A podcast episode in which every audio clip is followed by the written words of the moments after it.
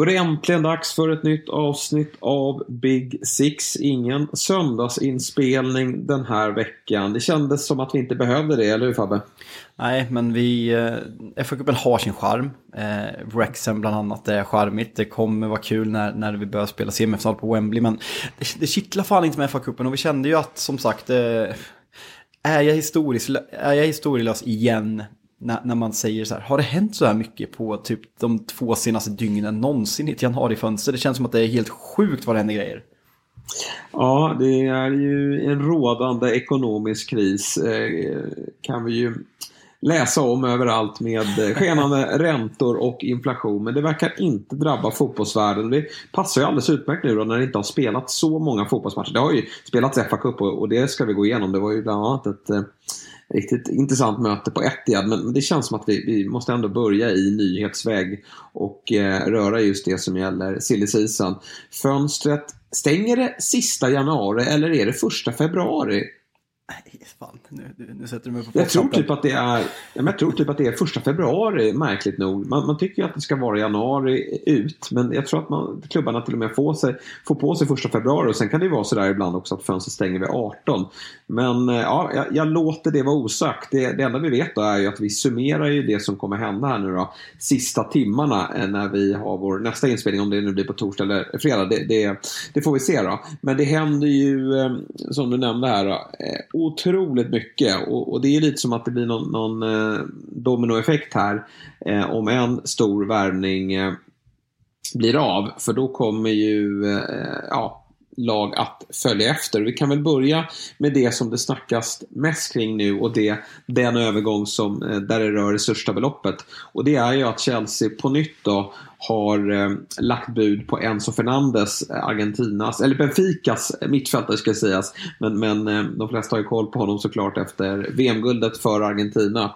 Nu eh, för några veckor sedan så eh, verkade det som att den här dealen gick i stöpet eftersom Benfica och Chelsea inte kommer överens. Han har väl en, en klausul som kan eh, aktiveras. Men Chelsea har väl också dessutom, de vill ju eh, lägga upp den här betalningen på, på väldigt många säsonger för att kunna gå runt då, eh, Fifa Financial Fair Play. Och, men nu verkar det som att det görs framsteg i den här dealen och att Enzo Fernandes inom kort kan presenteras för Chelsea. Eh, alltså, jag, jag, jag, skulle vilja höja rösten och liksom dra en rant på vad jag känner för det här egentligen. Men jag, jag tror jag har gjort det vid, vid något annat tillfälle och alla vet vad jag, vad, vad jag känner för hur Chelsea agerar och för Chelsea som klubb. När jag, Liverpool är inte min favoritklubb för att av obvious reason med Manchester United och Liverpools historia statsmässigt och rivalmässigt. Men jag, eh, jag ser hellre att det går illa för Chelsea nu. För det här, jag, jag, jag klarar fan inte av det de, det de håller på med. Det var, det var en liten mini-rant blev det trots att jag inte sa att jag skulle göra någon. Nu, nu skiter vi i det. Nu blir, fan, jag kommer fortsätta. Han har gjort 17, mm, han, han värvades för 10, 10 miljoner euro i somras. 10 miljon, miljoner euro plus 8 i klausuler. Han har alltså gjort 17 ligamatcher i Benfica, han har gjort 10 landskamper. Och nu ska man slå brittiskt transferrekord för att värva honom. Och det som David Ornstein skriver nu är att man, den här klausulen ligger på 120 miljoner euro. Och nu ska man alltså lägga uppemot 125 miljoner euro för att Benfica ska acceptera att dela upp de här betalningarna. Som du säger att Chelsea ska komma runt Financial Fair Play. Och man har redan spenderat två, 200 miljarder, nej 200 miljarder, 200 miljoner pund i januari. Och man, man såg ut nu att det kom ut att Chelsea, om man får igenom den här värvningen, kommer i stort sett ha spenderat lika mycket under Todd Bowley som Liverpool gjort under Jürgen Klopp. Och, alltså, skiter i att man delar upp pengarna över, över många år. Så här kan det fan inte gå till. Nej, det är, de går ju runt det här systemet på, på nytt vad det verkar av Chelsea. Och eh, ja, det är ju en jättelovande och duktig mittfältare. Han är ju eh, nyss fyllda då, 22 år gammal och som sagt är ju världsmästare. Men herregud, för de här beloppen då, då ska man ju få Eh, Mbappé och Neymar känns det som. Alltså det, det är ju eh, på en, ja, man ska kunna handla på en hylla för de här beloppen som, som är långt över Enzo Fernandes. Det är klart att det finns ju eh, onekligen potential i, i grabben och det är på en position vi ändå känner att Chelsea behöver förstärka med tanke på att eh, N'Golo Kanté, som det också ryktas nu om, att han ska bort. Men han börjar ju bli till åren och, och har ju haft mycket skadeproblem. Eh, Jorginho går inte riktigt att eh, eh, känna igen. Och de här Loftus Cheek och Conor Gallagher, ja ah, men de kanske inte riktigt är de där eh, toppspelarna. Gallagher spelar ju dessutom på en mer offensiv position. Eh, Kovacic finns ju där, men, men han kan inte bära det mittfältet. Han är ojämn. På... Alltså, alltså topparna, ja. topparna är helt fantastiska och när man ser honom ibland i bland annat landslaget och även vissa perioder, kanske framförallt när han har spelat med Kanté inte historiskt sett, så känner man ju att han är en topp 10 mittfältare i världen. Men just den här kontinuiteten finns ju inte där. Ja, men jag, jag, vet att Martin Åslund i Eurotalk bland annat har eh, förklarat hur det, här, hur det här ser ut och funkar. Men man undrar ju hur kan ingen annan ha gjort det här om det är så enkelt som det verkar vara. Jag bottnar verkligen inte i den här eh, uppdelningen och liksom hur man gör avskrivningar och sådana saker i, i, i fotbollsvärlden. Men jag har bara så svårt att förstå när det är affärsmän av alltså, världsklassnivåer som sitter i klubbarna. Hur kan ingen, hur kan Chelsea spendera 6 miljarder på ett år medan ingen klubb varit i närheten innan? Man, det är där man inte får ihop och det är det som är så konstigt. Och sen kan ju på något sätt se en problematik i att Uefa nu ska gå ut att förbjuda det här till, till sommaren. Det är tillåtet nu men man ska förbjuda det till sommaren. Då, man ju helt enkelt, då får ju Chelsea fördel av det här trots att de på något sätt gör något man inte får. Och sen, sen den andra frågeställningen, det är inte olagligt så varför ska man förbjuda det? det? det? är så mycket frågor och sen, jag vet inte om man bara är bitter för att man hatar saker som inte är som det alltid har varit men det bara känns fel. Den fotbollsvärlden man har vuxit upp i och den, den fotbollsvärlden man har problematiserat de senaste åren. När City har kommit in och värvat för ja, men, svin mycket pengar och fuskar med omsättningar. Manchester United har spenderat miljarder på Anthony-typer, på Paul Pogba som har blivit flopp. Men det här är ju liksom en nivå gånger tre på både Manchester United och Manchester City som typ har varit de som har spenderat mest i fotbollsvärlden de senaste tio åren. Nej, men det känns väl som att någon måste, det måste bli en ökad transparens. Vi, vi som följer det här måste ju, vi ska inte bara behöva eh, lyssna till, till, till, Martin Åslund. Jag känner ju att liksom Fifa då, som har satt upp de här reglerna, de får ju eh, kliva ut och, och berätta vad som försiggår. Vi, vi ser din klubb, Manchester United. De äh, har, har på sin höjd råd att låna in äh, Vogt äh, Weghorst medan då Chelsea kan värva för 6 miljarder kronor. Det, det är ju någonting här som, som är, är märkligt och, och det är väl bra om vi får, får reda på vad, vad som försiggår. För det, det rubbar ju tävlingsbalansen och man förstår ju frustrationen hos många tränare som sitter där på presskonferenserna. Ja, men Jürgen Klopp han skulle ju vilja renovera sitt lag men, va, men han känns ganska... Ja, han är så fruktansvärt eh, förbannad. Alltså, han ser Potter få precis allt han pekar på. Eller han behöver inte ens peka på något. Det bara, det bara eh, trillar in nya spelare. Han behöver inte ens släppa spelare heller. Det är, det är också märkligt med det här. Att, att det är liksom, de orkar typ inte sälja. De, de har liksom inte tid för det. Utan allt handlar om att plocka in spelare och de här eh, överflödiga spelarna, ja, men det får väl bara lösa sig eh, framöver. Men eh, Ja, det, det, är sjukt. Det är ju återigen, precis som med Mudryk, så är det ju liksom beloppen och, och upplägget över, över affären som gör att man, man eh, häpnas. Själva spelaren, nej men Enzo Fernandez ska bli jättehäftig att få till Premier League. Och, och eh, ja, men det känns ju som att han kommer ju eh, passa in eh, perfekt då. I, av det man sett, han var ju fantastisk under VM. Och det, det är en aggressiv spelstil.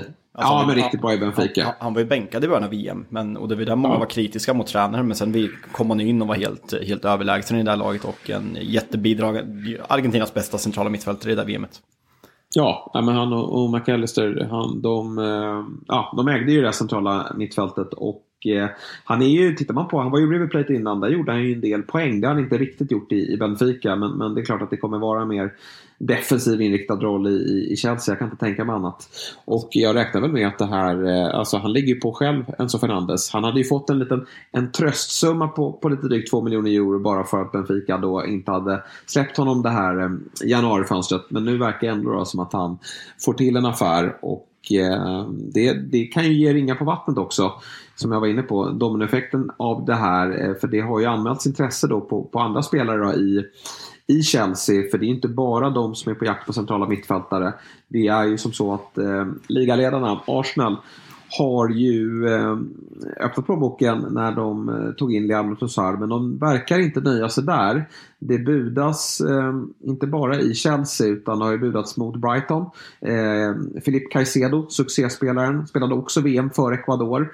Han har gjort en riktigt fin säsong, eh, liksom alla andra i, i, eh, i Brighton. Där eh, ryktas det om att Brighton har tackat nej då till ett pris på ja, men lite drygt 60 miljoner pund. Va? Första budet var 60 miljoner pund och det har varit nekat direkt sen har Arsenal lagt 65 plus 5 i klausuler som också ska ha blivit nekat då. Och eh, vad, till att börja med när vi pratar Caicedo, såg du, har du sett tweeten från i fredags som han la upp? Ja, ja, det var en ganska tydlig tra transferansökan. Alltså grejen är ju så här, han, han kommer ju på något sätt undan med det. Skulle man göra sådär i en större klubb, men nu han, det, det kändes som att PR-maskineriet har ju gnuggat, har ju gnuggat fingrarna hårt där och att han bara, jag vill försörja min familj, en av tio barn, att han börjar istället för bara vara, vara fittig och måla upp och liksom träningsvägra så spelar han på fattiga familjer. Det, det har ja. ändå något. Ja, verkligen. Det får jag, det får jag säga. Man, man, tyckte synd om stackars Caicedo där. Som, som säkert eh, knappt har råd med tak över huvudet för sin, för sin veckolön i, i Brighton. Då. Nej, men, men skämt åsido, det här känns väl som att... Ja, jag vet inte vad som händer. Alltså för Brightons del. Du var inte med i matchtruppen här mot Liverpool i, i, eh, igår söndag. Men eh, och, och, eh, alltså, de badar ju i pengar. De har ju sålt så många spelare det, det senaste ja, men senaste två, eh, två tre åren. Sen, sen Potter klev, eh, klev in i, i, i bygget. Men, eh, och, och, då, då är det såklart att man börjar känna att äh, vad fan, dels går vi bra sportsligt nu. Alltså, vi har ju verkligen, Brighton har ju bra häng på Europaplatserna. Jag ska inte säga Champions League. Det, mm, det, det, det, det, dit har jag svårt eh, att se att Brighton eh, når. Men däremot absolut Europa League och Conference League. Och det skulle ju betyda massor för en klubb som Brighton. Så de vill nog börja kunna tacka nej till bud. Men sen måste måste man ju samtidigt också eh, förstå var man, var man befinner sig som klubb, klubb och vad man säljer in till unga spelare eh, som, som, som tar sig till Brighton. Att de är ju en eh, trampolin vidare ut till de stora klubbarna. Och eh, kanske att när, när buden blir ändå så här pass stora, vi närmar oss nästan en miljard svenska kronor, då, då eh, kanske man får tacka ja.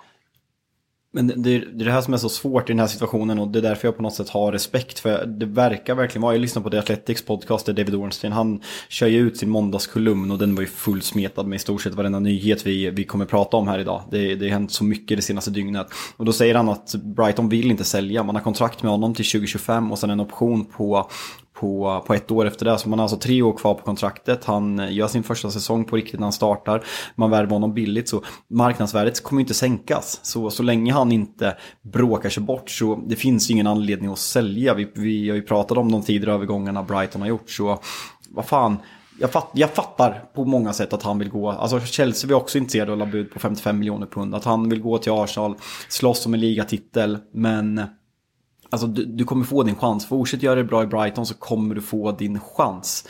Och sen, fan, jag har så svårt att, vi var inne lite på det senast. Alltså vi, vi kan ju ta det här med, med, med trampolineffekten och volleybolleffekten med att eh, Jorginho är det senaste bara typ en halvtimme innan vi börjar spela ja. in. Så skriver de ju alltså att Jorginho är ett alternativ för Arsenal. Om man inte får loss Caicedo. Men för att övergången ska kunna bli verklighet så behöver Chelsea få Fernandes först. Så det är verkligen ett, ett dominospel hela det här kalaset. Och jag vet, alltså så här, Jorginho, han kommer aldrig bli ordinarie i Arsenal. Alltså de har ju Thomas Partey i den där sittande rollen som Jorginho är bäst i. Alltså den andra rollen som Xhaka har är mer en löpstark tvåvägsspelare och Jorginho är en väldigt sittande spelare. Sen bra för bredden absolut, men en annan spelartyp. Och samma sak med Caicedo, att splasha ja, men 80 miljoner pund.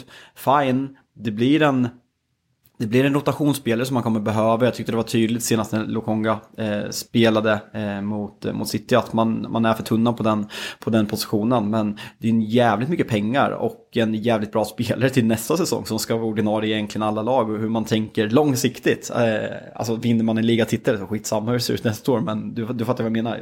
Finns det någon problematik i det? Ja, alltså, sen finns det ju rykten kring Declan Rice där också. Att det ryktet känns allt mer trovärdigt att det ska eh, kunna ske en övergång faktiskt i sommar. Chelsea, ja men varför ska han gå? Alltså Chelsea har alltid funnits där och, och de beloppen som spenderas nu, det verkar ju ändå som att det då, man hade väl löst Declan Rice om man hade velat. Eh, eller om Declan Rice hade velat. Han kanske också har tackat nej. Han vill väl spela Champions League nästa år. Det, det kommer han ju nog inte få göra i, i, eh, i Chelsea. Men jag håller med att Caicedo är ju främst påminnande om, om eh, Thomas Partey. Um, och um, Declan Rice kan ju såklart, han är ju mer dynamisk kanske och, och, och kan gå i, i, i, båda riktningar. Men uh, ja, vi har ju också uh, sagt uh, många gånger att, att, Chelsea, eller Arsenal behöver en, en större bredd. Jorginho, ja men det är väl lite av en nödlösning ändå. han, han får nog kanske inga garantier om att gå in och, och, och, bli ordinarie men att man kan få mycket nytta av honom. Är ju en ledare också och har varit med mycket Eh, och har vunnit saker förr. Så att eh, det behöver, eh, det kanske inte är så dumt att, att man, man går från, de har ju bara sex månader kvar på kontraktet så det, det blir ingen jättedyr lösning. Men gällande Caicedo också för Arsenals del, de, de har ju visat förr att de, med Mudrik-affären, att de, de är nog bara beredda att gå till en viss gräns. De gör inte som Chelsea här att de till slut eh, ah, vi ger bara vad klubben vill ha så, så, så får vi spelaren. Utan Arsenal, eh, även om det är väldigt mycket pengar, känns de, känns de lite mer ekonomiskt förnuftiga än, än fullständigt galna då, det är inte, eh, Arsenal. Det är inte Eller Chelsea i alla fall. Det, det, det, är inte jättesvårt. Men det är inte får ihop med Jorginho, alltså så här, för Arsenal kan man lösa det där, skrev ett, ett och ett halvt års kontrakt, lösa billigt eller två och ett halvt, jag vet inte. Det är en bra lösning, men fan, för Jorginho, han är 91 tror jag. Är det inte bättre att nej, gå tillbaka till Italien, alltså bli ett ankare, skriva ett längre kontrakt. Alltså, han kan ju, istället för att sitta på en bänk i Arsenal, fine, han kanske får en ligatitel nu, men det, det tror jag inte det är inte bättre att gå, alltså, många, många klubbar i den där Serie A-tabellen bakom Napoli som hungrar efter kvalitativa spelare och han är ju, jag menar, han, han är stor och alltså, han aktas ju väldigt mycket, exempelvis han var ju jävligt bra eh, under Sarri i, eh, ja. i, i Napoli, så varför inte gå till Lazio? Sen vet de inte hur länge Sarri är kvar där, men ja.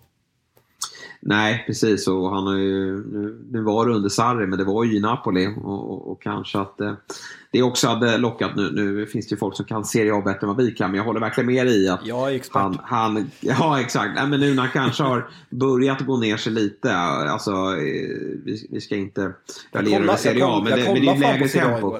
Jag kollade på Ja, det gjorde det. Mm. Ja, ja, det var inte mycket engelsk fotboll. Så det, det fick ju bli Napoli-Roma eh, där på, på kvällsvisten. Och, och, det är klart man imponeras. Men, men eh, jag föredrar ändå bollen som spelas i vår liga.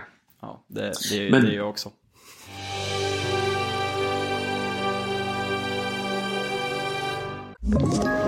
Ett poddtips från Podplay. I fallen jag aldrig glömmer djupdyker Hasse Aro i arbetet bakom några av Sveriges mest uppseendeväckande brottsutredningar. Går vi in med hemlig telefonavlyssning och, och då upplever vi att vi får en total förändring av hans beteende. Vad är det som händer nu? Vem är det som läcker? Och så säger han att jag är kriminell, jag har varit kriminell i hela mitt liv men att mörda ett barn, där går min gräns. Nya säsongen av Fallen jag aldrig glömmer på Podplay.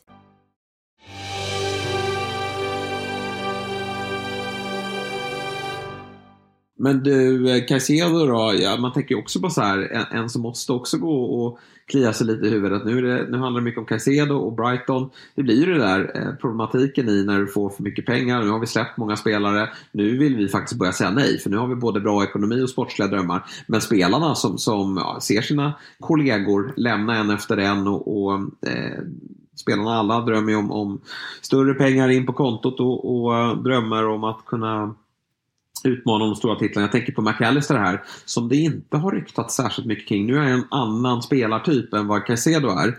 Men jag förstår inte varför det inte pratas mer om honom. Det, det, är svårt det där. Alltså Brighton måste ju på något sätt, det är det jag tycker är häftigt med Benficas situation nu. Man sålde ju Darwin Nunez i somras för miljarden till Liverpool, så man har ju varit tydliga med Enzo Fernandes. Vi har liksom ett femårskontrakt på den här spelaren, vi behöver inte sälja. Ni måste lägga klausulen för att vi ska överväga att sälja honom. För annars kan vi sitta med honom i två år och vi kommer fortfarande få lika mycket pengar. Brighton är ju en liknande situation med både Caicedo och McAllister. Och om vi går upp en nivå, jag jämför verkligen inte Liverpool med, med Brighton, men om vi går till Liverpool innan Klopp kom. Man var på något sätt en säljande klubb. Man sålde Suarez, man var nära på att vinna ligatiteln, men sen sålde man Coutinho. Det fanns alltid ett steg över Liverpool. Det var samma sak med Arsenal lite back in the days som man försöker tvätta bort nu. Och det här, det här kanske är första säsongen som, som en spelare som vi pratade ju bara för något år sedan när vi satt och pratade Big Six i bild att Saka skulle vara en perfekt värvning för Manchester City. Att Martinelli liksom fortsätter han att utvecklas så att han kan lämna. Vi vet hur många spelare som gick till både Barcelona och till Manchester City i Arsenal när man låg där strax under. Så det är viktigt att tvätta bort den här säljande klubben och det är ju i princip omöjligt för en klubb av Brightons dignitet och med, med, det finns ingen historia, det finns ingen ekonomi historiskt så det, det är jättesvårt för dem. Ja, det är, det är verkligen eh, tufft men, men jag hoppas att eh, de får eh, åtminstone behålla någon av mittfältarna, ryktas det inte särskilt mycket om McAllister, han, han ser ut att bli kvar. Men man vill ju bara se De Serbi få fortsätta jobba med det här laget. Men det har ju faktiskt skett saker på, på insidan också eh, när det kommer till Brighton. Och eh, det är ingen mindre än Yasin Ayari då, eh, 19 år, eh, från Sverige och AIK Och just eh, när det kommer till honom så, så får jag ändå påstå att jag har eh, väldigt god koll.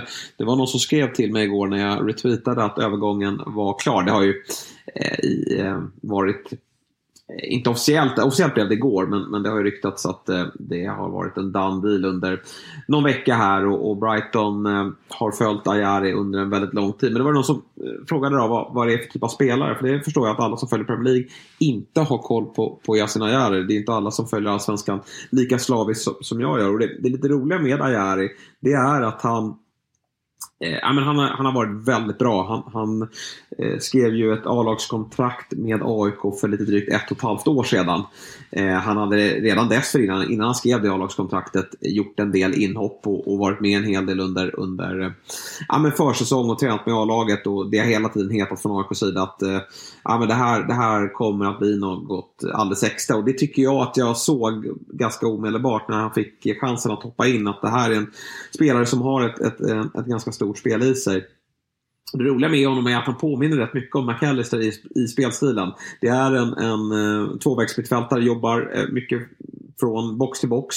Alltså väldigt bra i det defensiva spelet men också i det offensiva spelet. Han har gjort eh, många poäng för AIK. Han blev, eh, ja men många menar ju på att han var AIKs bästa spelare. Visserligen en, misslyckad säsong för AIK 2022 när man inte eh, nådde upp till målen. Men, men han överglänste ju Sebastian Larsson och Bilal Hussein som har varit nyttig på det där mittfältet. Så att det är en ja, men, eh, väl scoutad spelare som Brighton tar in. Sen är det ju ett väldigt stort steg från Allsvenskan till Premier League. Har ju varit snack om att han skulle eh, lånas ut här till, den, till deras samarbetsklubb i Belgien. Men eftersom han löser arbetstillståndet så verkar det faktiskt som att han blir kvar det här första halvåret. Sen skulle det kunna vara som så att han, han kliver in nu. Eh, får förmodligen inte särskilt mycket speltid. Eh, men att han bekantar sig lite med klubben och att han sen i sommar tar steget och lånas ut under en säsong för att sen vara redo till säsongen 24-25. Eh, det återstår att se.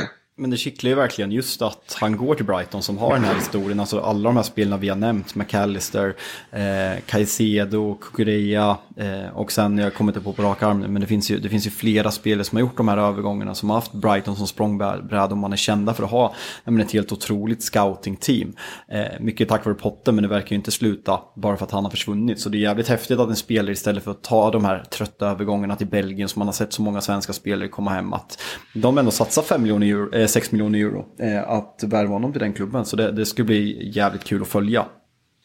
Ja, verkligen. Och det jag menar, återigen, alltså det är ju väldigt få spelare från Allsvenskan som värvas just direkt till Premier League. De, de aktas ju för det och det är av en anledning. Herregud, Allsvenskan är väl eh, Europas 23 bästa liga. Alltså det, det, är ju väldigt få spelare på den nivån som ens är nära allsvensk nivå. Men, men Brighton har följt honom nära och är det någon spelare som ska lyckas över tid. Jag tror som sagt att det, det kan verkligen ta tid innan, innan han är redo. Men då skulle det faktiskt kunna vara Yasin Ayari för han är, är jäkligt lovande. Och eh, ja, men, har, ja, men så fort han fick chansen i AIK så visade han att han, han eh, var, var redo uppgiften. Vet du hur många spelare som har lämnat just eh, AIK och gått direkt till Premier League? Eh, nej, en, nej, två. Kan du någon? Kan du nämna någon? Kan du nämna någon? nej, nej det kan jag fan inte. Nej, nu satte det på pottan här. Men, men eh, det har ju Magnus Hedman. Mm. Vi har eh, Thomas eh, Gustafsson, eh, numera Thomas Antonelius, mm. vänsterbacken.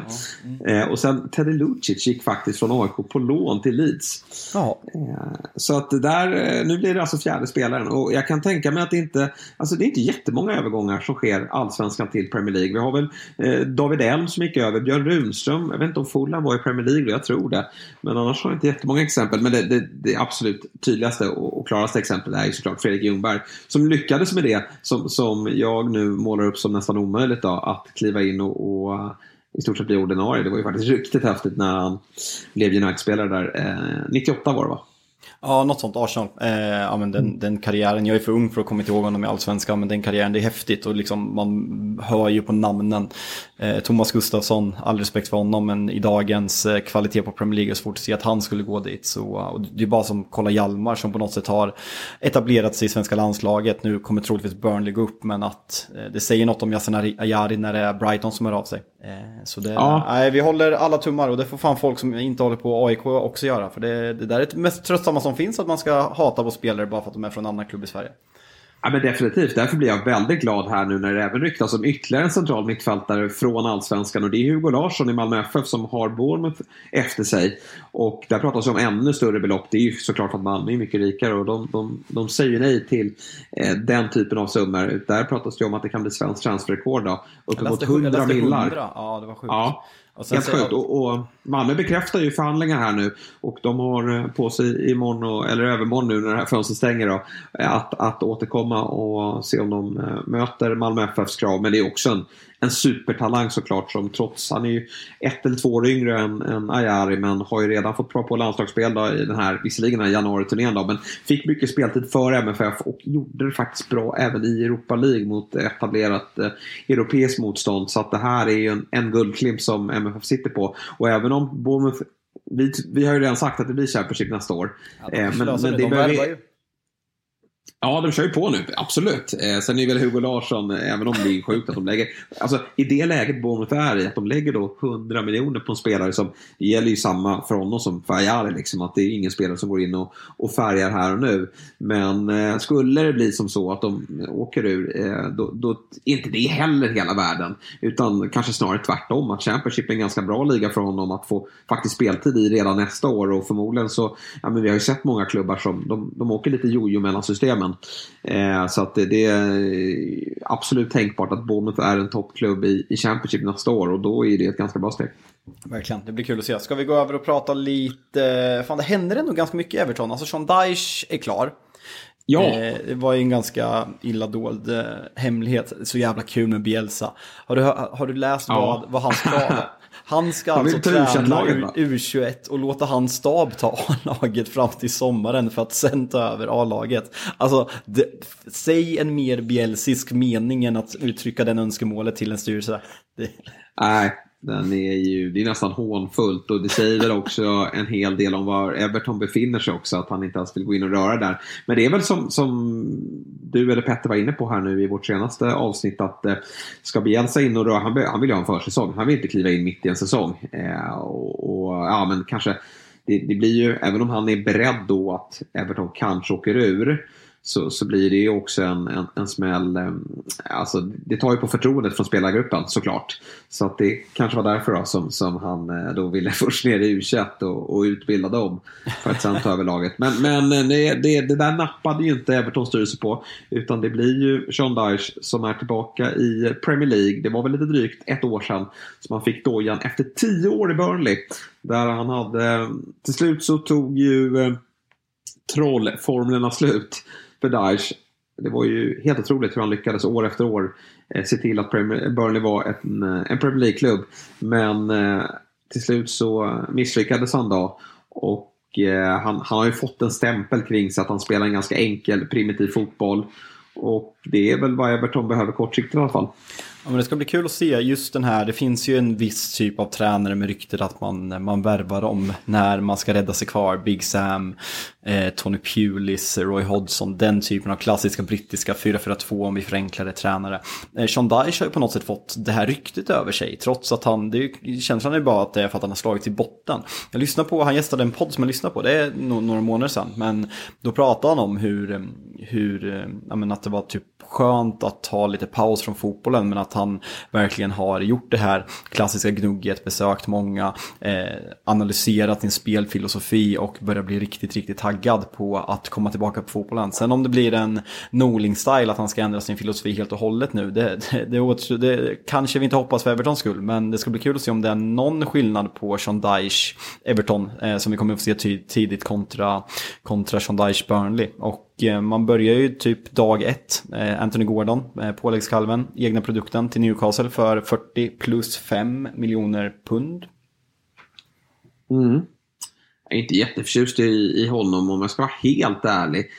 Men eh, jobbar ju hårt, är väl lite, har ju liksom bra fart och, och är lite jobbig att möta men eh, ja, jag är inte jätteimponerad av honom. Sen är det väl liksom, det är väl den hyllan Newcastle plockar ifrån just nu.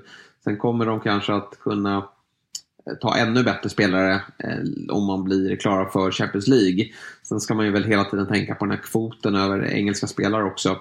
Mm. Men det ska bli intressant att se honom i en bättre miljö. Jag, jag, ska inte döma ut honom. Jag tyckte han såg lite pigg ut här i, i, i höstas i, i, vissa matcher. Men det är väl ingen spelare som... Alltså, jag har svårt att se honom ta sig in i ett engelskt landslag. Alltså, alla som gör det bra får ju alltid någon landskamp.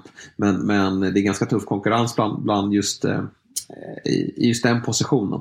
Han konkurrerar ju med, vart brukar han utgå ifrån? Både höger och vänster va? Ja, han är ganska användbar. Eh, alltså till vänster, höger vänster. till vänster spelar ju världens näst bästa fotbollsspelare. Jag, jag har en spelare som är ännu bättre nu. Vem är det? Cas Casemiro. Jo, oh, okej. Okay. Men du är, är du så förtjust i Saint Maximin? Nej, jag, jag syftar engelska landslaget. Rushford är två.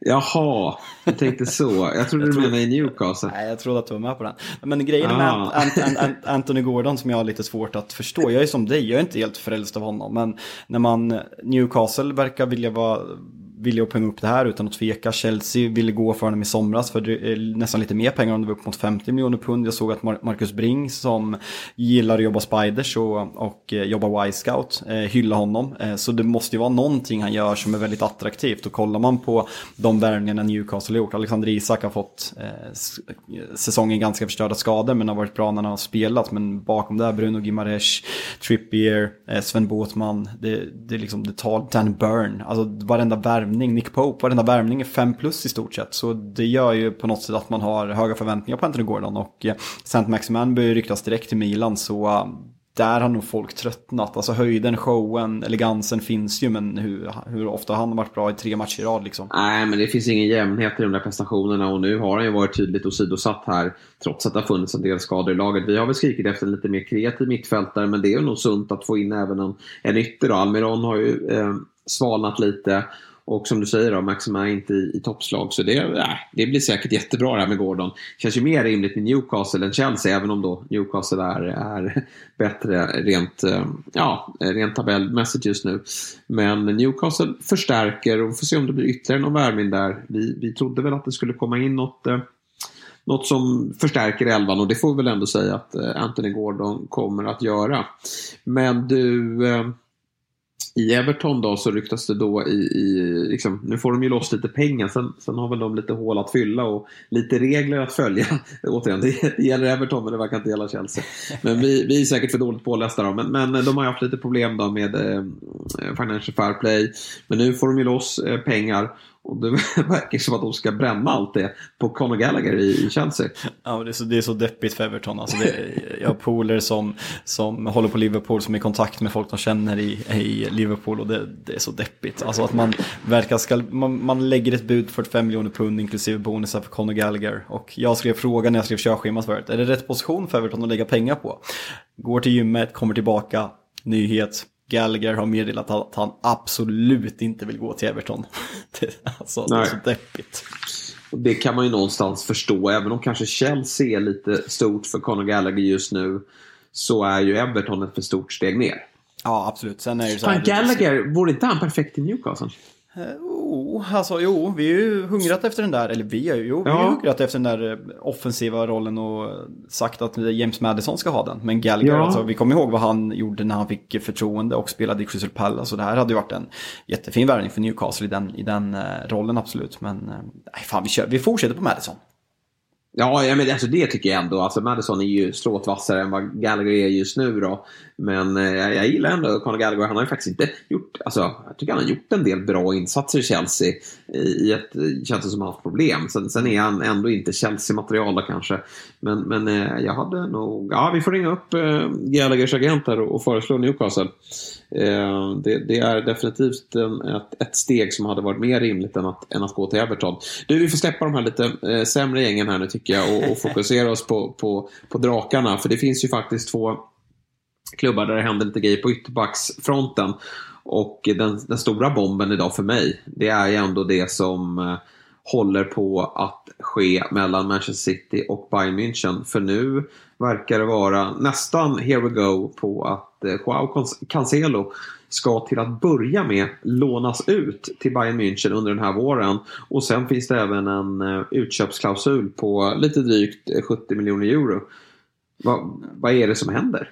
Nej men vi, vi har ju hintat om det redan innan Petter gästade oss. Så att det känns som något inte stämmer i Manchester City. Situationen med Foden. Eh, helt plötsligt, Rico Lewis har gjort det jättebra, vi, vi behöver inte ens säga det. Men att Cancelo går från, från att, ja men tillsammans med Trent Alexander-Arnold, Robertson och Reece James vara hela Premier Leagues bästa ytterback. Tills att han inte är önskvärd och skickas till lån till en Champions League-konkurrent på två till tre månader. Jag får inte ihop det här och man, nu börjar man ju ännu mer, alltså vad fan pågår i det där omklädningsrummet i Manchester City? Börjar Pep bli för stor eller, alltså så här, United, när United hade Sir Alex Ferguson, det här var ju hans styrka, att så fort en spelare fick en attityd, trodde sig vara större än klubben och liksom sett sig själv före klubben, så han skickar dem, han tvekar inte, han skickar Japp Stam, vilket dock var idiotiskt, han skickar Roy Keane, han skickar David Beckham, och så vidare. Må eh, några felaktiga i efterhand, och, men i, i, grund och botten vann man på det. Kan det vara något sånt Pep håller på med? Jag vet inte, men det känns som att eh, det skaver mer bakom kulisserna än vad det någonsin har gjort under Pep Guardiola i Manchester City. Det är ändå, det är ändå känslan jag måste säga att jag har.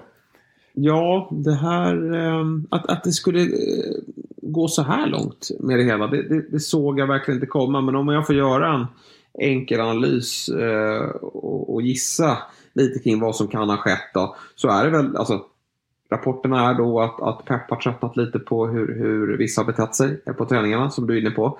Eh, och att eh, när Cancelo då får det här intresset till sin agent att Bayern München är intresserad av att lösa dig då har ju Cancelo, precis som han gjorde i Juventus, där, där eh, får vi också, eh, minns jag också att det var som så att eh, han började att petas lite mot slutet, City använde sitt intresse och han ville bort till varje pris tämligen omedelbart.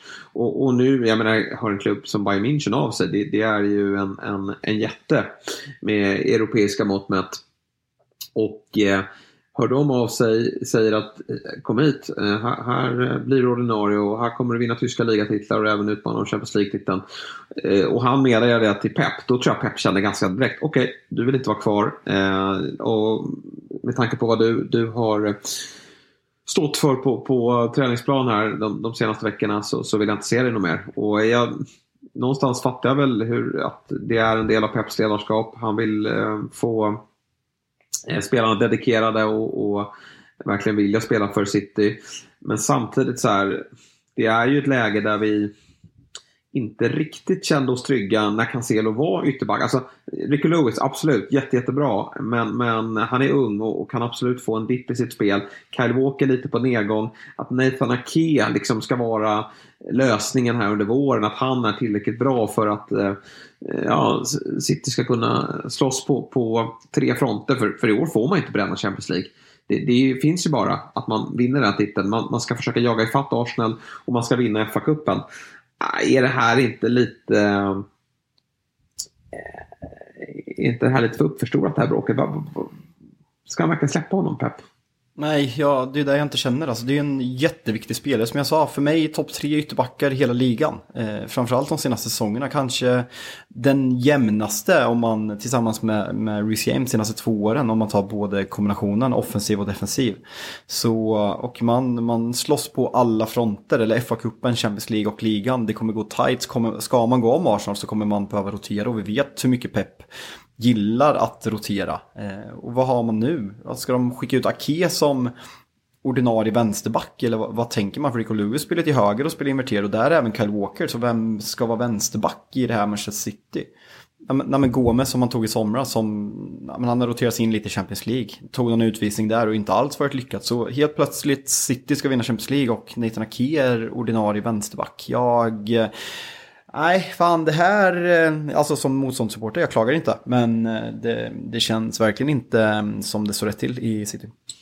Nej, och det är ju en svår roll. Nu tycker jag, nu nämner du väl tredje gången i det avsnittet, men Ricky Lewis otroligt skicklig i att kunna vara den här innoterade ytterbacken som, som kliver in centralt när City har boll och eh, tar sig ut på kant när de, när de ska försvara. Och, och, det har ju liksom, Cancelo var ju den spelare som, som anammade det först utav dem alla i, i City. Sen, sen har ju några eh, tagit efter men, men han har ju verkligen utvecklats i den rollen och varit så viktig i så många säsonger nu för Citys anfallsspel.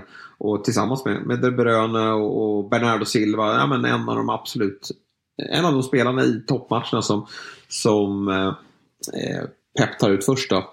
Men nu har det skurit sig. Jag läste på något tyskt konto här att eh, han hade på nytt då ryckt ihop med Pep eh, efter att han har fått beskedet att han inte skulle starta mot Arsenal här i fredags i FA-cupen. Och det är klart att så här, Pep måste ju nog kunna hantera de här stjärnorna. Vem är jag att, att, att sitta här och kritisera världens bästa fotbollstränare? Pep, Pep har, alltså är det något negativt med Pep så vi pratade om det förra veckan. Pep har en historia av att inte klara av stora personligheter i omklädningsrum. Sen har ju det gjort hans lag bättre. Så det, det, det går inte att kritisera på något sätt så länge han fortsätter vinna. Men det finns ju eh, väldigt många exempel på Pep som inte har kunnat hantera folk som är stora egon och stora personligheter. Sen återigen, vi pratade om det med Petter förra veckan veckan. Det såldes en vänsterback till Arsenal i somras. Framstår som ännu ja. mer idiotiskt just nu. Ja. Fan, ska verkligen. vi slå fast att den jävla tok sitter ju slut? Alltså det här är slutet. Början på slutet. Nej, det får stå för dig. Gör det. Så, så får någon spela upp det här om något år.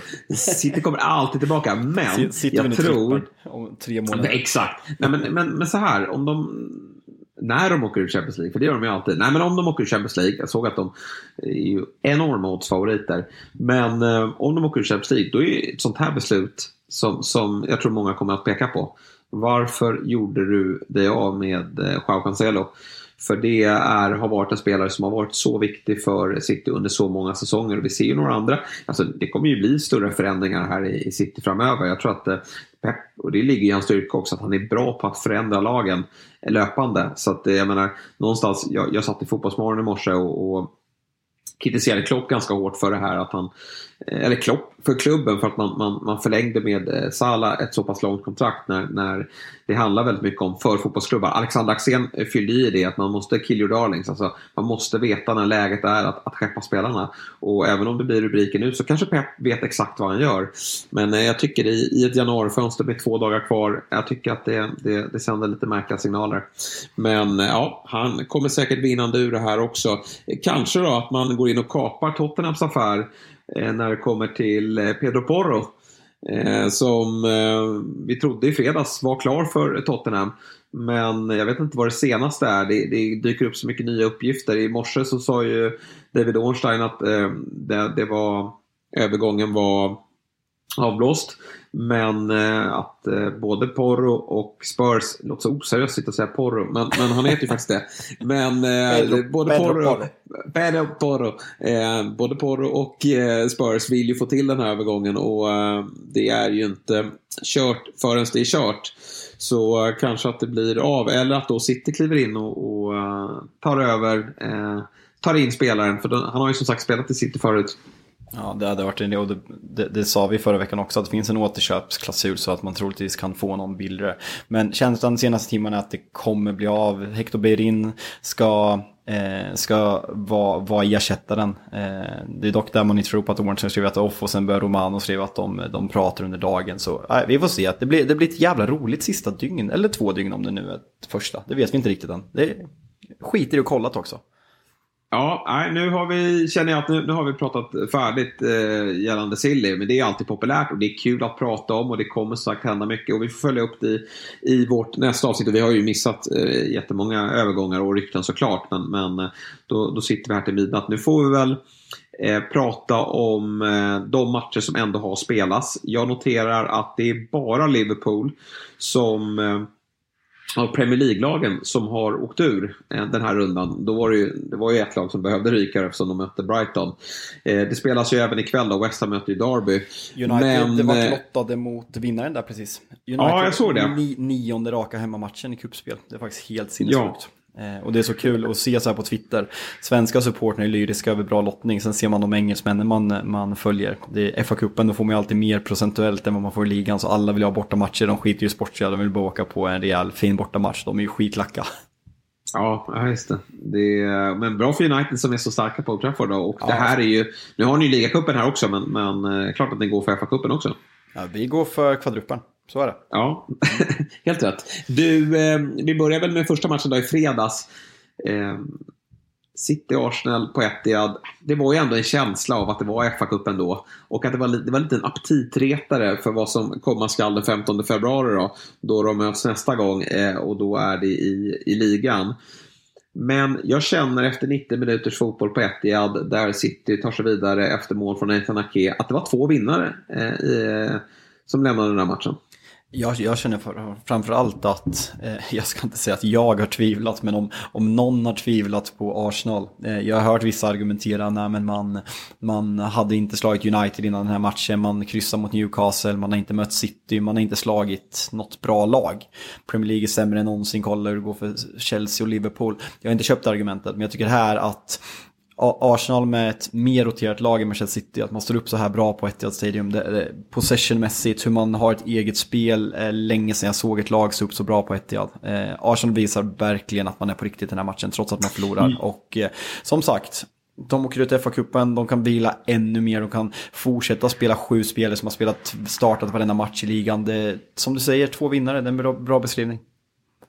Ja, men just av det. Det är klart att Arsenal när de spelar den matchen och det är några, alltså det är inte ett fullt roterat lag men det är klart att de vill gå ut och vinna den. Men det är nog ganska skönt ändå att man är ute ur både ligacup och FA-cup eh, och att eh, ja, Europa League kommer de väl prioritera när, när de närmar sig semifinal och final om de kommer så långt. Men framförallt att det är fullt fokus på den här ligatiteln. Men just eh, som du säger, det mentala i att man, ja, men att man lämnar eh, matchen med känslan av att fan, vi stod upp bra, vi hotade dem. Eh, Leandro Trossard eh, kliver in från start här och är bra, borde kanske gjort någon kasse. Och, och man kan, det är inte många lag som kan kliva in på Etihad och äga boll på offensiv planhalva. Det, det tycker jag Arsenal gör. Och då är det som sagt med, med en, en hel del förändringar i, i elvan. Med en, ett ordinarie lag Ja, jag tror City, de kommer få jobba här. Alltså det, det, de måste göra toppinsatser. Så där bra som City kan vara, måste de vara i dubbelmötet om de ska lämna det där med sex poäng. Vilket jag tror de behöver.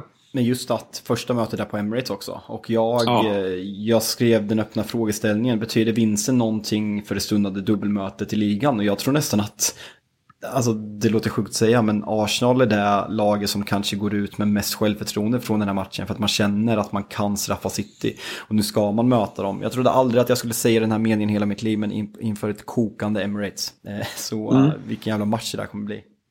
Ja, och vi vet ju det Arsenal vi har lärt känna under den här säsongen under Arteta, det är att de kommer blåsa på. Det är ju inget kryss, de går inte ut för något kryss där. De ska vinna den här matchen.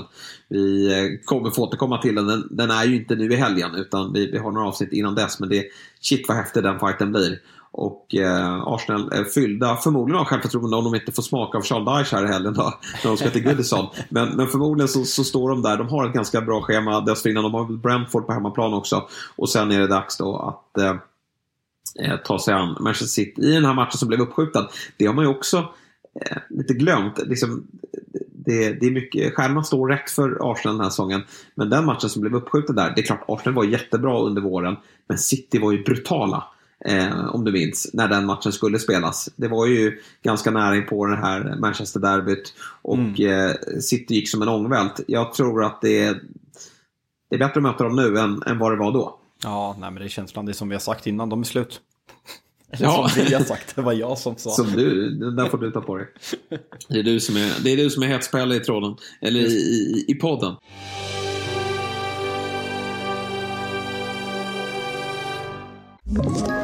Ett poddtips från Podplay. I fallen jag aldrig glömmer djupdyker Hasse Aro i arbetet bakom några av Sveriges mest uppseendeväckande brottsutredningar går vi in med hemlig telefonavlyssning och, och då upplever vi att vi får en total förändring av hans beteende. Vad är det som händer nu? Vem är det som läcker? Och så säger han att jag är kriminell, jag har varit kriminell i hela mitt liv men att mörda ett barn, där går min gräns.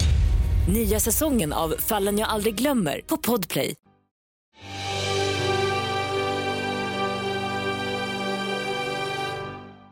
Nu ska men vi prata du... om krisen i Liverpool. På tal om Ja, den, den, ser du fram emot va? Nej men det var väl, den här matchen slutade väl så som vi hade förväntat oss. Eh, kände jag. Alltså Brighton var förvånad över att de inte var större oddsfavoriter inför. Det kanske var att Caicedo då eh, deklarerade att han inte eh, skulle spela. Vilket han inte gjorde. Men man ställde ett eh, ett bra lag på banan ändå. Vilade visserligen eh, Sanchez i kassen men, men Steve klev in där istället. Och jag måste säga att det, här var en, det var en väldigt underhållande match. Eh, som med, med ett böljande spel fram och tillbaka. Så som det ofta blir mellan de här lagen eh, den här säsongen. Men eh, för mig tycker jag att det är fullt logiskt och fullt rättvist att eh, Brighton vinner till slut med 2-1.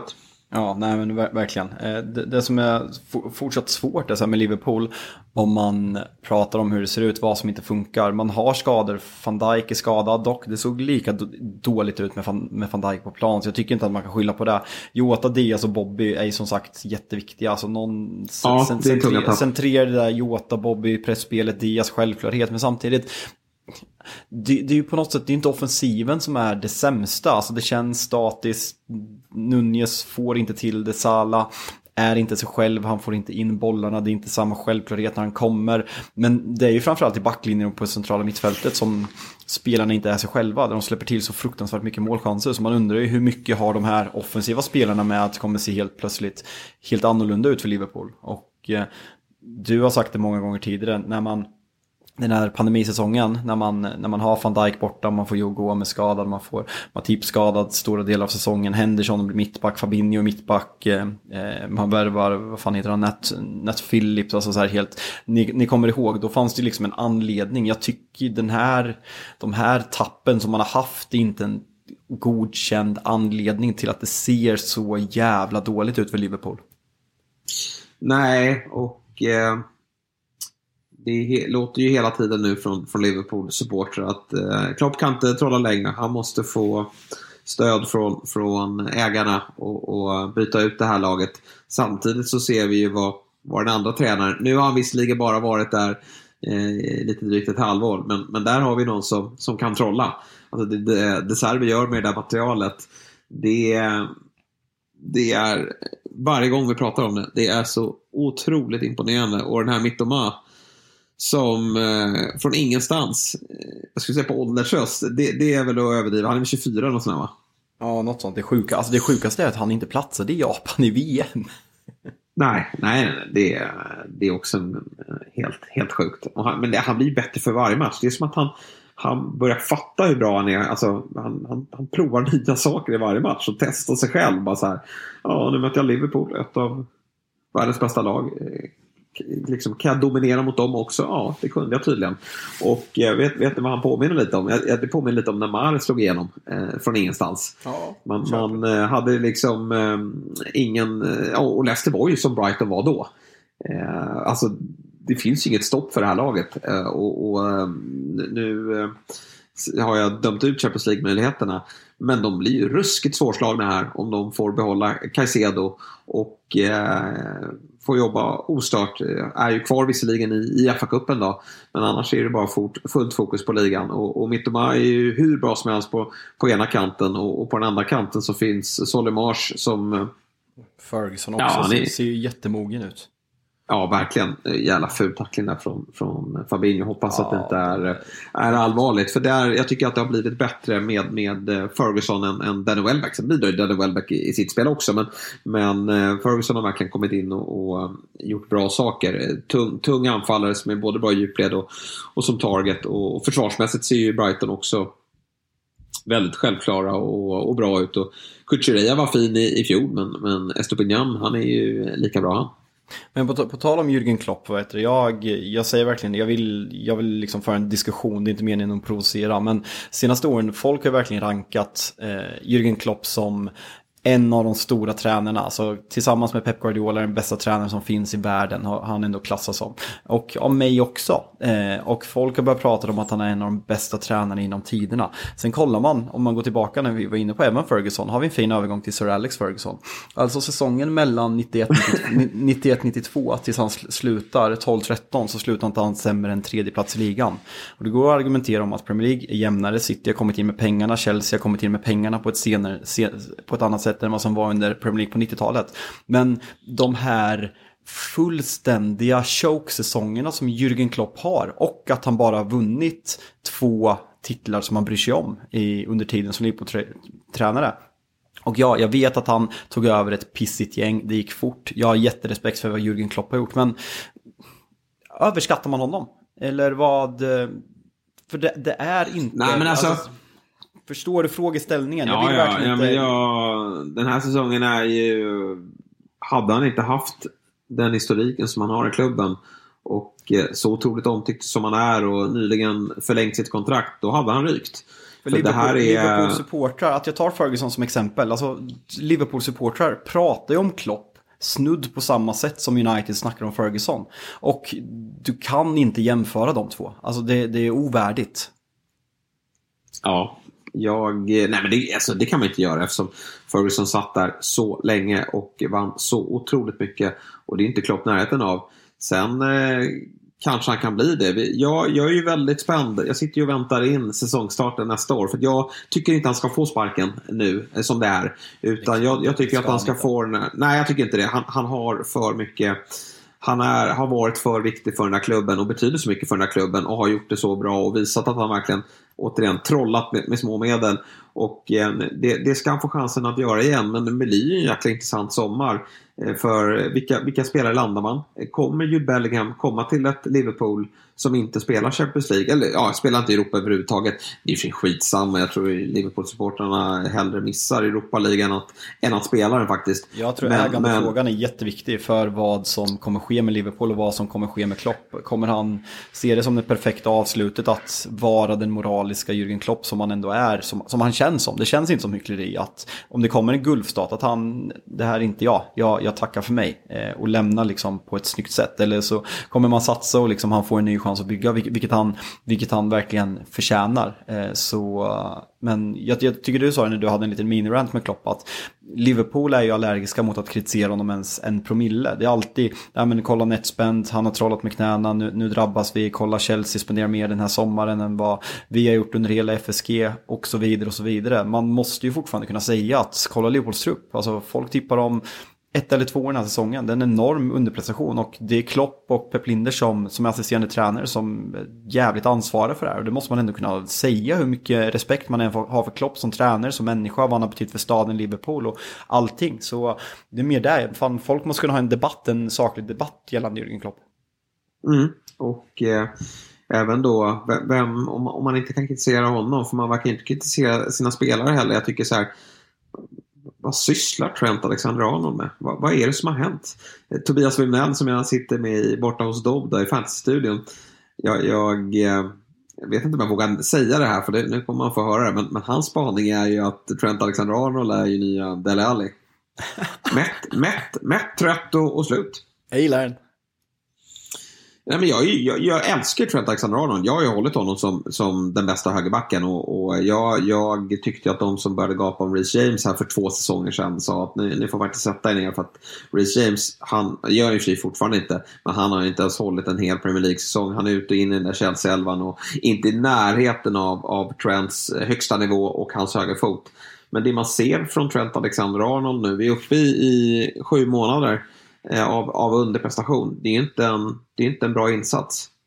Nej. Från en spelare som, som bara bombade in bollar på, på skallen eh, på vad, vad, nu anfallarna hette i, i Liverpool. Det spelar ingen roll. Han, han, han var så vital för det anfallsspelet. Och defensiven skiter jag i. Alltså, han, han har alltid släppt till eh, målchanser bakom sig och, och, det är klart att det, han straffas ju ännu mer nu när van Dijk och övriga är, är svaga.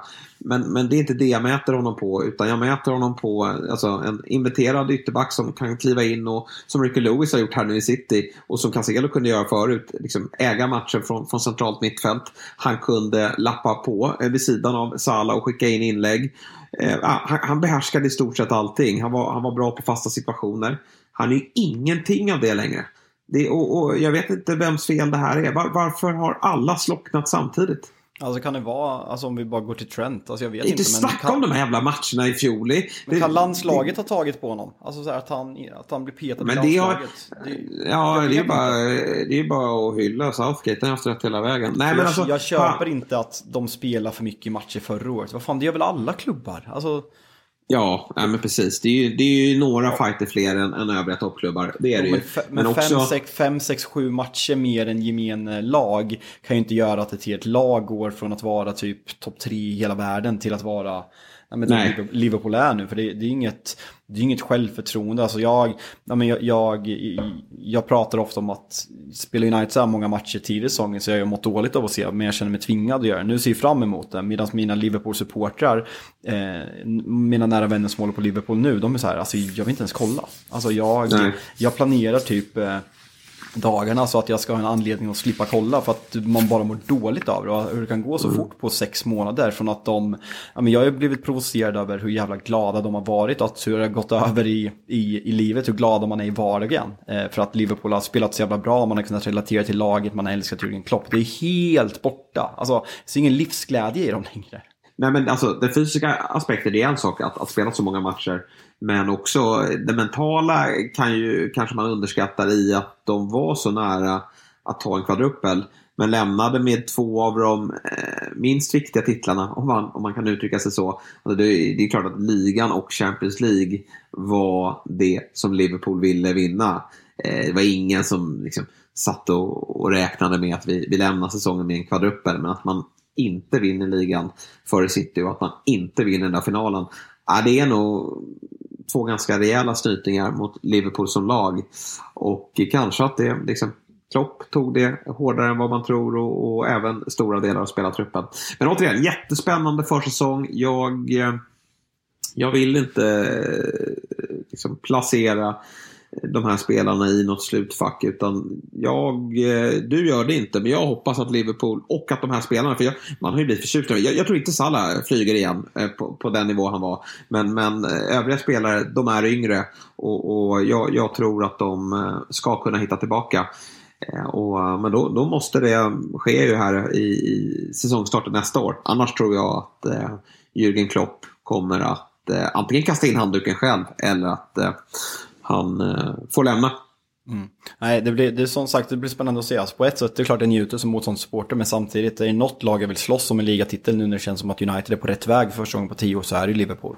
Så eh, det, lagen växer av rivaliteten och eh, har inte konkurrerat om en enda titel någonsin i Premier League, alltså i Premier League-eran. Så det, det, mm, låt dem vara dåliga i något år, sen kan de komma tillbaka. Men den här Fabinho då? Alltså, han, han spelar ju som att han är berusad. Det är bara Han in. kasta. Alltså han, ser, alltså, när han- han gör den där tacklingen, alltså han ser så bara, vad, vad hände? Det var inte meningen, det var inte jag, det var typ en robot i mitt huvud Ja. som såg åt mig att göra sådär. Det ser ut som han är radiostyrd. Jag kommer ihåg, Gary Neville pratade om, han hade ju typ en av de, eh, enligt mig, bästa spanierna som de nå- någonsin haft. Alltså eh, David Luiz försvarar ju som någon som spelar Fifa för första gången och håller in snabbknappen när man tar, emot en boll. Eh, lite så är det med, med Fabinho, att det är någon annan som styr honom. För hur kan man gå från att vara så Alltså nu, nu, vi har ju Casemiro som jag har blivit helt förälskad i och City och Rodri som jag också håller så jävla högt och Arsenal och Thomas Partey. Han har ju varit på den nivån och sen nu är han ju, han är sämst. Mm. Ja, det är jättekonstigt. Det är väl bara att fortsätta med Bajcetic där som, som gör det fortsatt bra, även om det, det är inte Så det är på, på den... det är ju sett till förväntningar. Ja, Han är för dålig precis. för att starta i Liverpool. Ja, nej, det där är ju en roll som Liverpool såklart inser att de kommer behöva förstärka till nästa säsong. Övriga resultat då. Eh, Spurs tar en skön eh, seger mot Preston. Och då, eh, alltså, det var ju väntat kanske, men, men att Son får göra två och eh, nyförvärvet Danjuma får hänga en. Det, det tror jag betyder mycket för, för Spurs, Spurs framåt här. Att de får igång ytterligare ett offensivt, eller ytterligare två offensiva alternativ. För det är ju bara Kane och Kulusevski som har lett den offensiven. Nu eh, gör Son mål. Vi får se vad det får för betydelse för honom. Och den här Danjuma som jag tror kommer få en hel del speltid. Ja, nej, men det, det är ju verkligen rätt målskyttar för, eh, för Tottenham. Om man hade fått välja innan så hade de ju troligtvis med, med valt där. Sen vet vi att vi pratar om att nu är Son tillbaka efter att han gjorde hattrick när han hoppade in någon match. Han har ju varit precis oduglig sen dess också. Så eh, det, han behöver komma igång på riktigt. För där har man ju också börjat oroa sig om han har den här att hitta tillbaka till den världsklasspelaren han har varit. Ehm.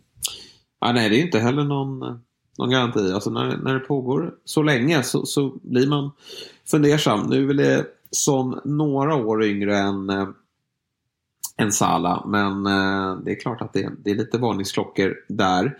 Du, ditt United då. Äh, Rashford, blev han rånad på rekordet där eller? Ja, nästan va. Eh, tveksam offside, pizza var. Eh, nej men. Ja, han var förbannad Alltså- själv såg jag. Ja, men fan sådana där, såna där eh, rekord. Alltså det är klart det är mäktigt, men vem har gjort mål mest hemmamatcher i rad? Alltså egentligen, fan bryr sig? Eh, Casemiro två mål, vilket är helt, helt sjukt. Och eh, jag, jag är typ chockad. Jag har ju pratat så här om att det är sjukt att man 2022, 2023 upptäcker hur bra Casemiro är. Men det jag inte får ihop, alltså så här, när, när man har pratat om Real Madrids mittfält, man har ju alltid pratat om eh, Toni Kroos och Luka Modric som de bästa.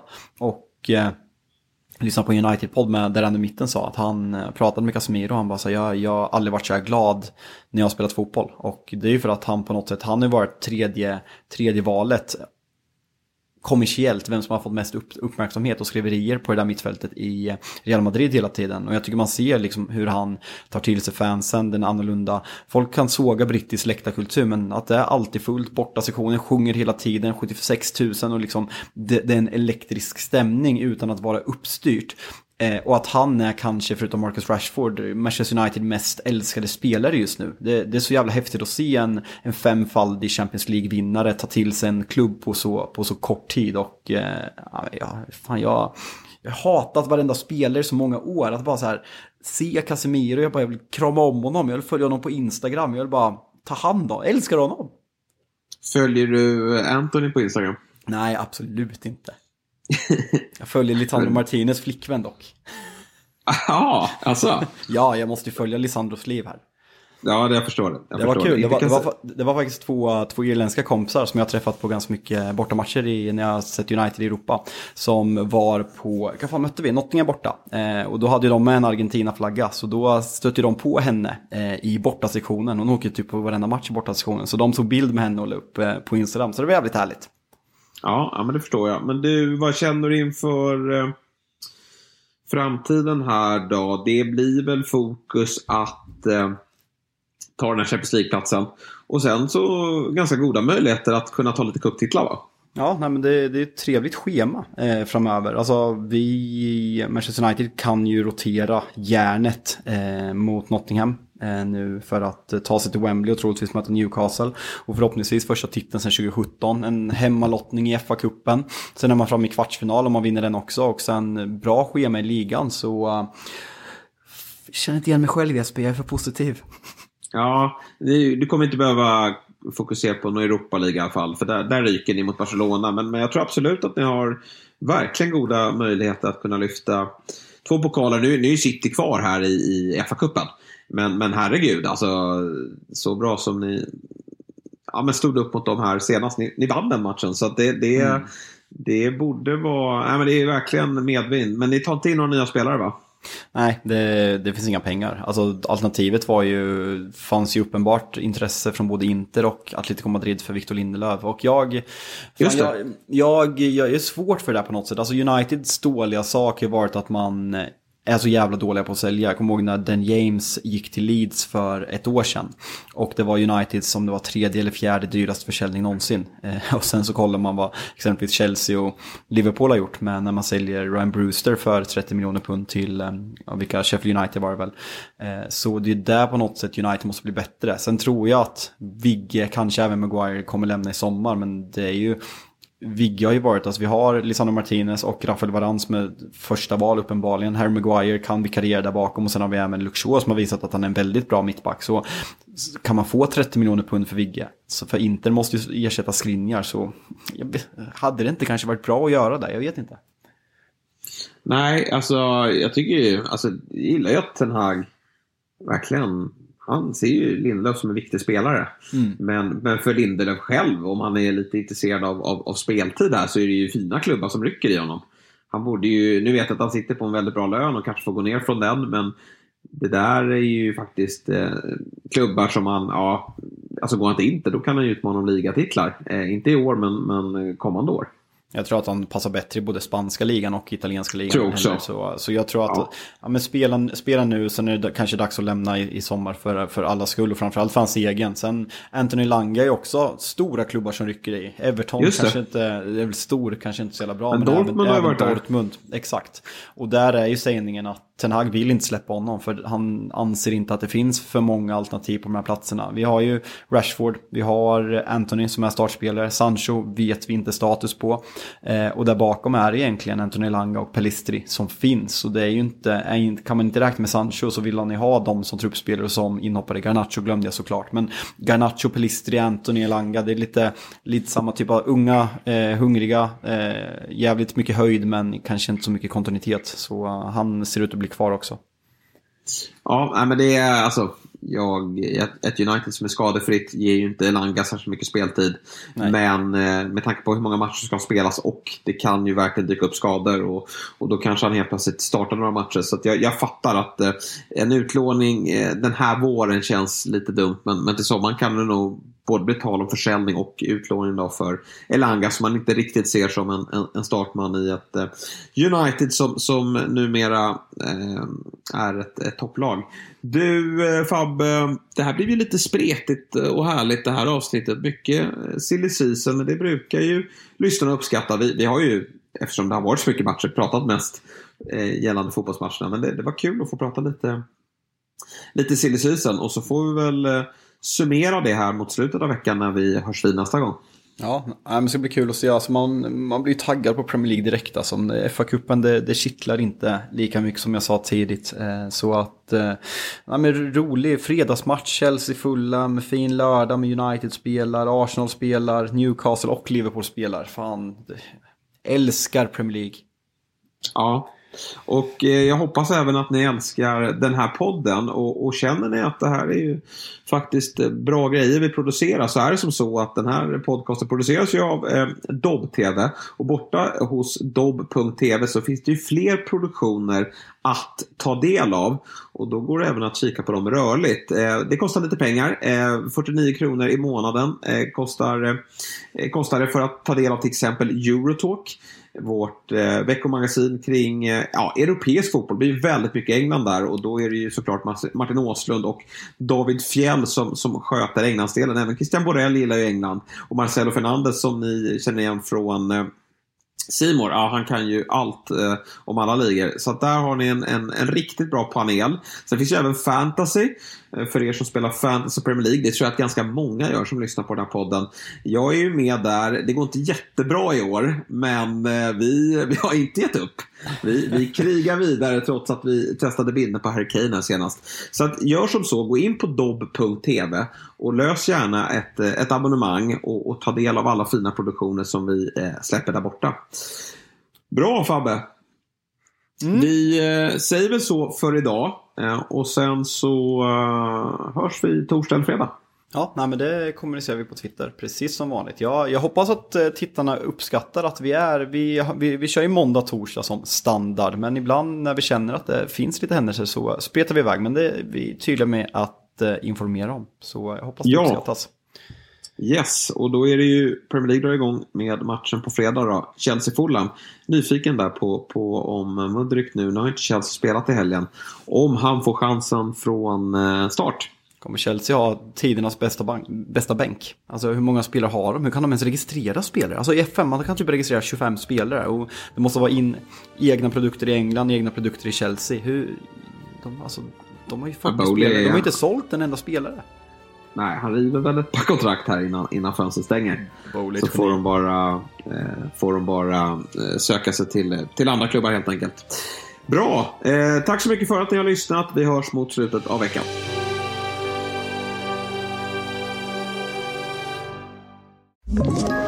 Ett poddtips från Podplay. I podden Något Kaiko garanterar östgötarna Brutti och jag, Davva, dig en stor dos skratt. Där följer jag pladask för köttätandet igen. Man är lite som en jävla vampyr. Man har fått lite blodsmak och då måste man ha mer. Udda spaningar, fängslande anekdoter och en och annan arg rant.